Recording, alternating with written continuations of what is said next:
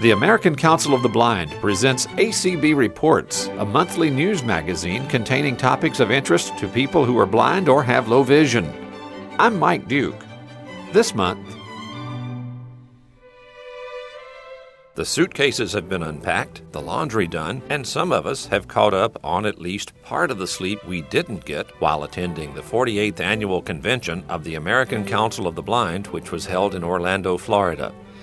ACB Reports for August 2009 devotes the entire program to the opening address by American Council of the Blind President Mitch Pomerantz, which was given to the Convention Assembly on Sunday, July 5th. Members of the American Council of the Blind are once again gathered in convention assembled to learn, to deliberate, and to practice the principles established by ACB's founders. This past year has presented a unique set of challenges and opportunities to me and to the other leaders comprising the board of directors. Since being elected president almost two years ago, I've determined that there are three interrelated yet somewhat different aspects of this job.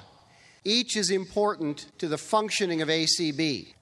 To a great extent, the officers and directors also participate in the aforementioned responsibilities. Nonetheless, the buck stops here, as that old saying goes. The first aspect of the President's job is overseeing the day to day activities of our national office staff. We're fortunate to have dedicated, knowledgeable personnel working on our behalf. Activities such as ACB's legislative and regulatory initiatives, managed by Eric Bridges. The Braille Forum, edited by Sharon Lovering.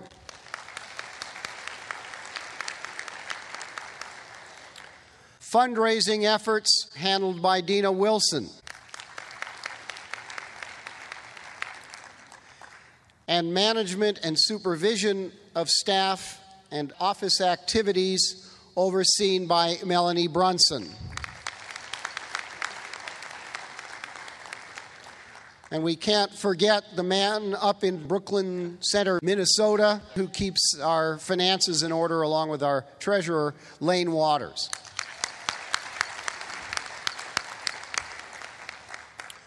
All require a high level of professional expertise, and they all have it. Even so, and I can say this as a former supervisor and manager for over 25 years, everyone needs to know that they are accountable to someone. In this instance, staff is accountable to you, the membership, through me, the president. Since ACB's tremendous victory a year ago in the D.C. Appellate Court, Judge Robertson, the district court judge who originally decided in our favor, issued his final order requiring the Treasury Department to work expeditiously toward a means of making currency fully accessible.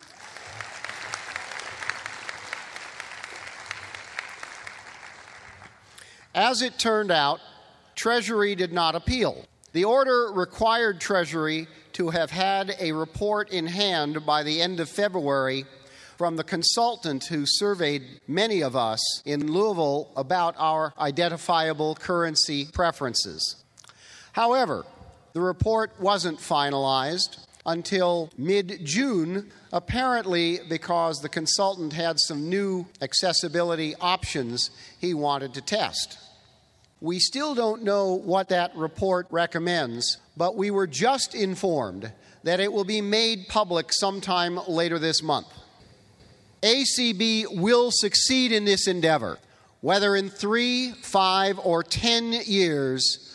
Blind and visually impaired people will have accessible currency, and the American Council of the Blind can and will be fully justified in taking credit.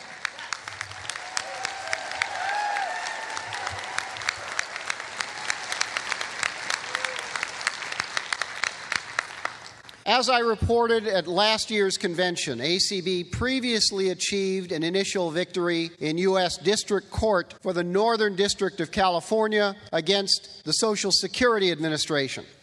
SSA, despite numerous requests from blind and visually impaired beneficiaries, refuses to provide correspondence and other written information in accessible formats. In September, the judge certified blind and visually impaired persons as a class for purposes of litigation and possible damages. In March, Melanie Brunson was deposed by Social Security attorneys in preparation for the trial, which has now been scheduled for mid September. As in our currency case, ACB has every expectation of success and it's all because of our commitment and our dedication to upholding the rights of blind and visually impaired people.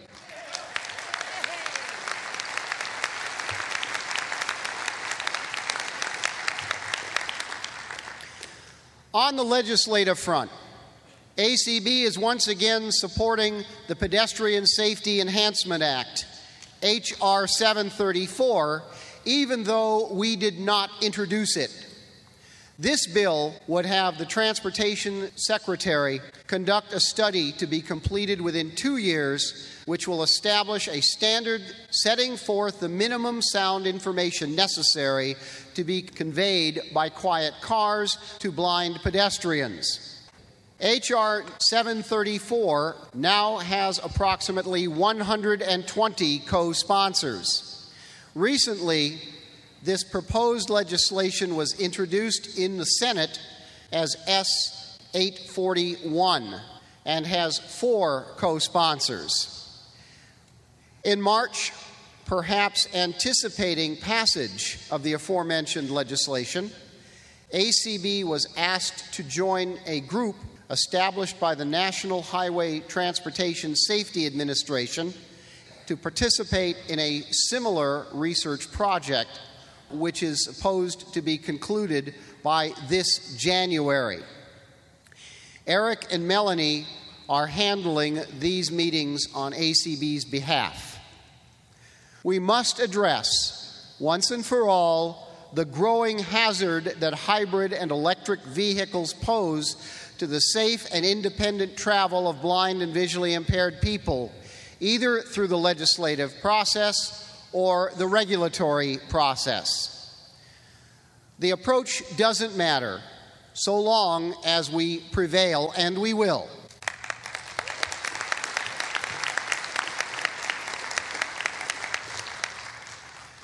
I am pleased to announce that on June 25th, Congressman Edward Markey of Massachusetts introduced H.R. 3101 the 21st Century Communications and Video Accessibility Act.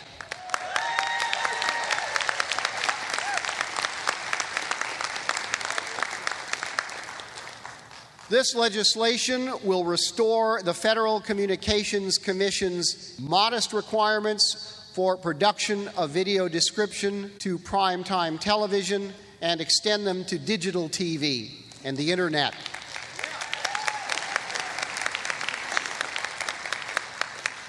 Require non visual access to on screen emergency warnings, and require all devices that receive and play back video programming to employ accessible user interfaces.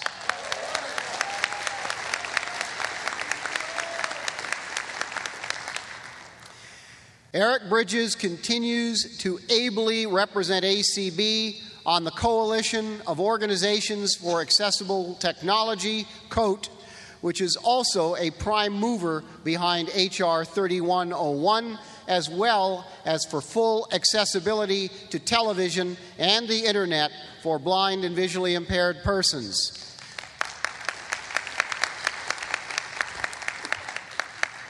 I want to mention at this point a brand new initiative related to audio description. In January, ACB contracted with Joel Snyder one of the nation's foremost experts on the subject, to oversee what we are calling the ACB Audio Description Project. Our goal is to expand the use of audio description on television, the movies, and in DVDs, and to raise public awareness regarding the value of this technology. At our convention this week, ACB is holding a describers conference and training, and Joel will be seeking grant opportunities to promote this initiative. ACB's two outstanding attorneys, Lainey Feingold and Linda Dardarian, were unable to be with us this year. This is the 14th year ACB has worked with Lainey and Linda using structured negotiations to increase accessibility across the country for blind and visually impaired persons. Since last July, there have been five new settlement agreements signed and five new negotiations begun. Last year in Louisville, several members met with Dollar General corporate representatives at a local store.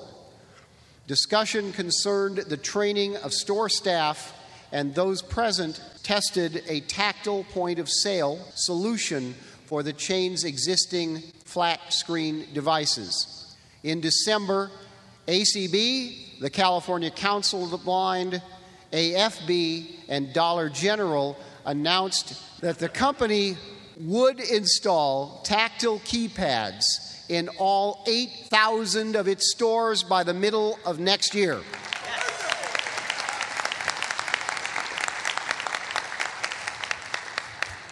Also in December, the Illinois Council of the Blind signed an agreement with TCF Bank, which agreed to install talking ATMs and provide materials in braille, large print, and audio formats.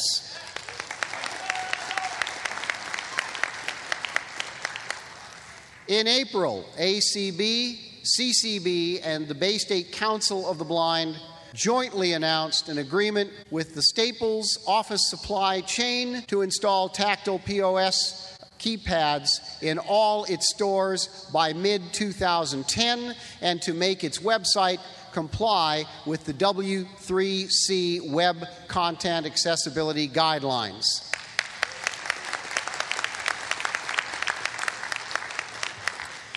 In May, a settlement was signed with Target regarding tactile POSs. Devices will be installed in every store by the end of 2010.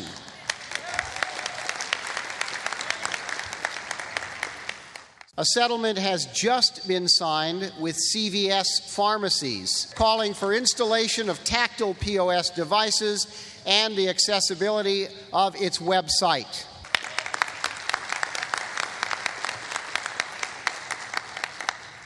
Currently, structured negotiations are proceeding with three high profile entities.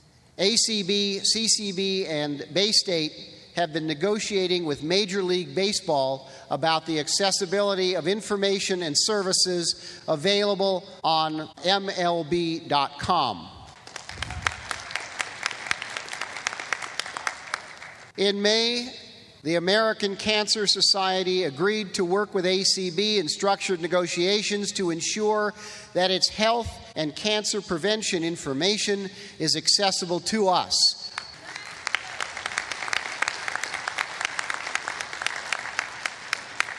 We are working on Braille, large print, and audio formats, as well as the accessibility of its website. ACB is also announcing that Walmart has agreed to work with us on the important issue of access to prescription information, including prescription labeling.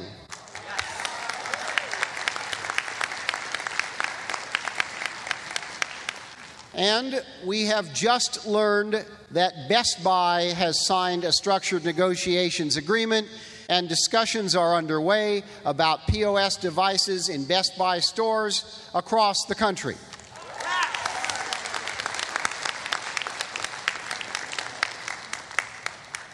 Finally, as the result of individual advocacy efforts, by a member in the state of Washington. ACB is involved in structured negotiations with the Whole Foods grocery chain about its point of sale devices.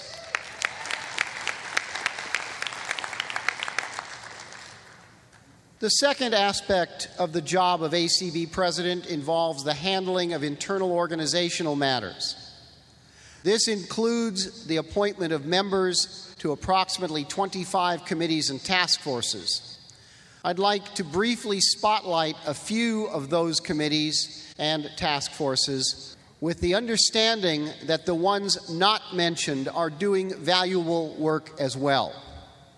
At our 2008 National Convention, the Rehabilitation Issues Task Force conducted a very successful workshop focusing on our rehabilitation white paper. They will be hosting a follow up workshop tomorrow afternoon, specifically addressing the topic of informed choice. That's the Rehab Act's version and ACB's, not the other organizations.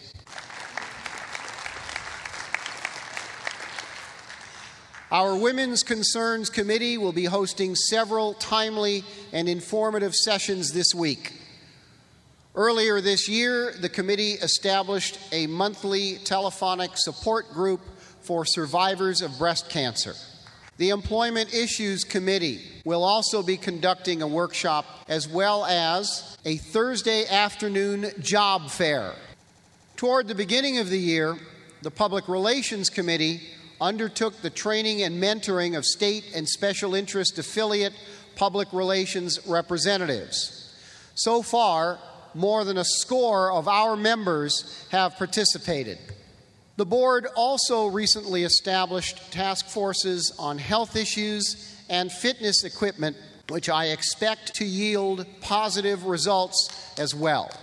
These committees and task forces are prime examples of what strong, active committees can do.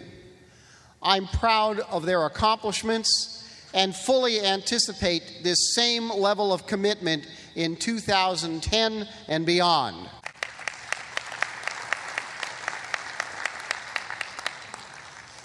I would be remiss if I failed to talk about the MMS, Monthly Monetary Support Program, and Committee.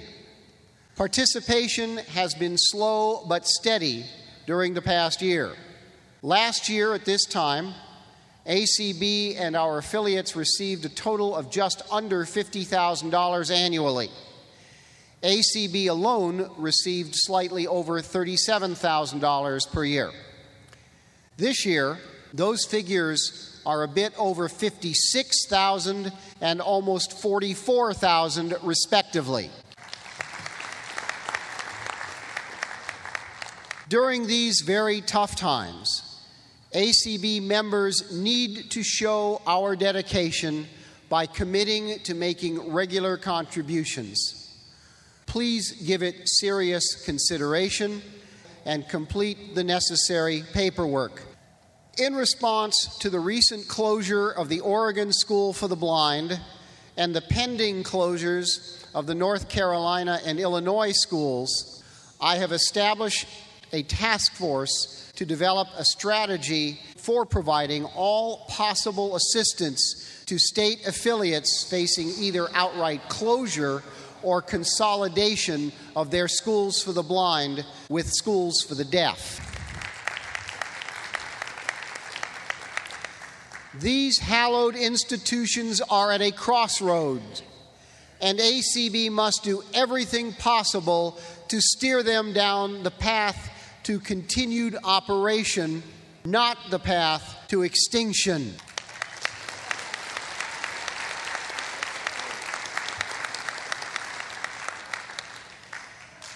It took far longer than I had anticipated, but ACB is now offering the Washington Connection in Espanol.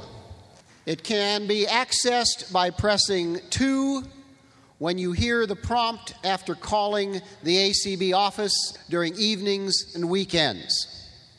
Along with the two Spanish language brochures available as a result of the efforts of the membership committee, we have the tools to reach out to the growing community of Latino monolingual blind and visually impaired people, and we're going to do that.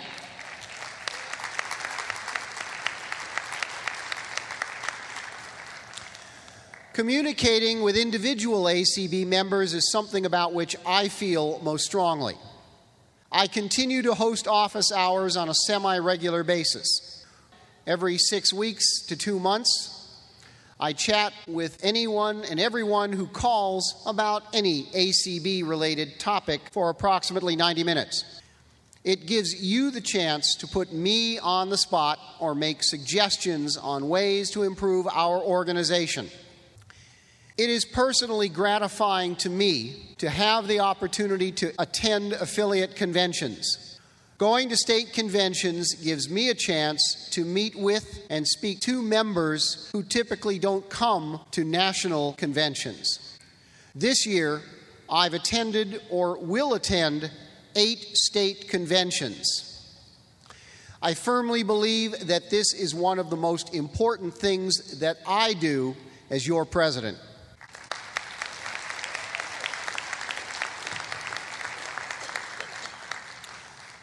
The third aspect of the President's job concerns managing our relations with entities outside of ACB. For too long, we ceded the blindness playing field to the National Federation of the Blind. However, we are taking steps to assume our rightful place as a major player in this community, and those efforts will continue for as long as I have any say in the matter.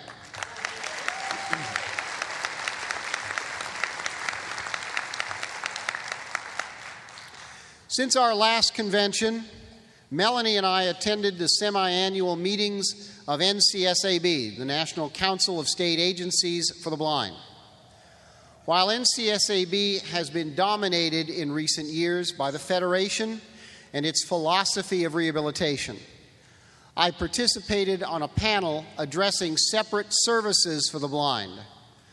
I took the opportunity to remind attendees about ACB's rehabilitation white paper and to point out that one size fits all rehabilitation, as practiced by those commissions and agencies which toe the NFB party line, is not what is meant in the Rehabilitation Act by informed choice.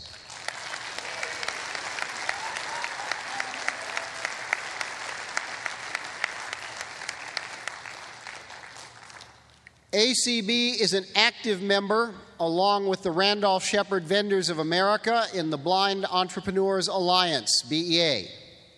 There are those within Congress and the larger disability community who want to dilute the program or do away with it altogether. Through BEA's efforts and those of RSVA and ACB, we will do whatever is necessary to protect and expand Randolph Sheppard so as to provide viable employment opportunities for blind and visually impaired people.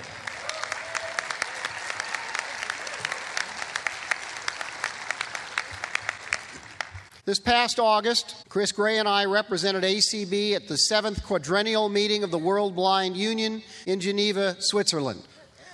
Marlaina Lieberg served as ACB's delegate to the Women's Forum, and along with the former manager, Chrissy Cochran, streamed the WBU conference on ACB radio. The highlight for us was the unanimous adoption of a resolution regarding quiet cars, which we drafted.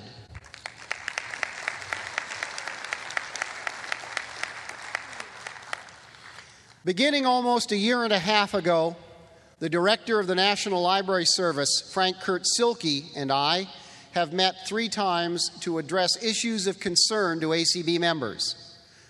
Based on these get togethers, I'm convinced that Kurt recognizes and respects the American Council of the Blind as a partner and a significant voice for quality library services.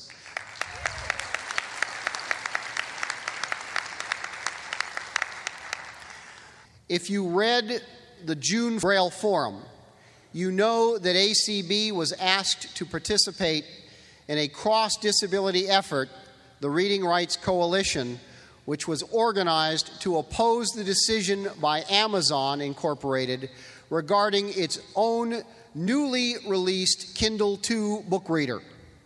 You also know that the board voted unanimously to join this coalition. This action was based on Amazon's decision to cave to the pressure from the Authors Guild and the six largest book publishers and turn off the text to speech feature on the Kindle 2 at the whim of those publishers and authors. This feature uses synthetic speech to read the written text so blind and visually impaired persons can access the hundreds of thousands of books currently available to sighted readers. Right now, the Kindle is only accessible to persons with some usable vision. In an effort to begin addressing this lack of access for blind people, on June 25th, in an unprecedented initiative, ACB joined with the National Federation of the Blind in filing suit in federal court against Arizona State University. The suit seeks an injunction to prohibit ASU from using the new Kindle DX ebook reader in a number of designated classes because it is not accessible to blind students.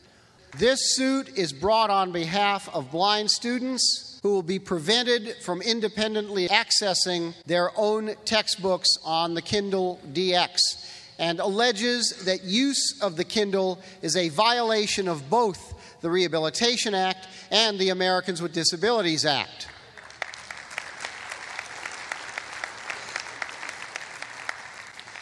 With the help of a truly supportive board and officers, state and special interest affiliate presidents, and other leaders, but most importantly, each and every one of you the American Council of the Blind is assuming our rightful place as the preeminent consumer advocacy organization of blind and visually impaired people in this nation.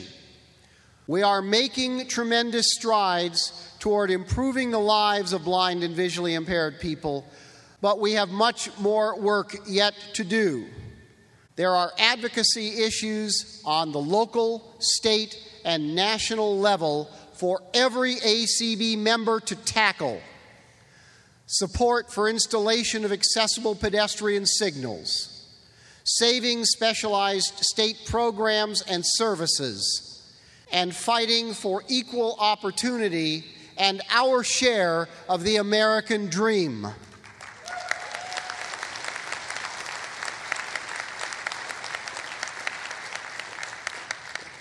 Please join me in seeing our work through to a successful conclusion. Thank you and take care. On Friday, July 10th, Mitch Pomerantz was elected without opposition to a second term as president of the American Council of the Blind.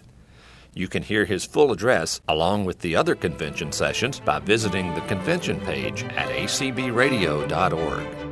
You've been listening to ACB Reports, heard on Radio Information Services nationwide on Side 4 of the Braille Forum Cassette Edition and throughout the world on acbradio.org. ACB Reports is produced at Radio Reading Service of Mississippi, a service of Mississippi Public Broadcasting. Send suggestions and comments about this program to reports at acbradio.org. Contact the American Council of the Blind online at acb.org or phone 800 424 8666. Thanks for listening, and please join us again next month for another ACB Reports.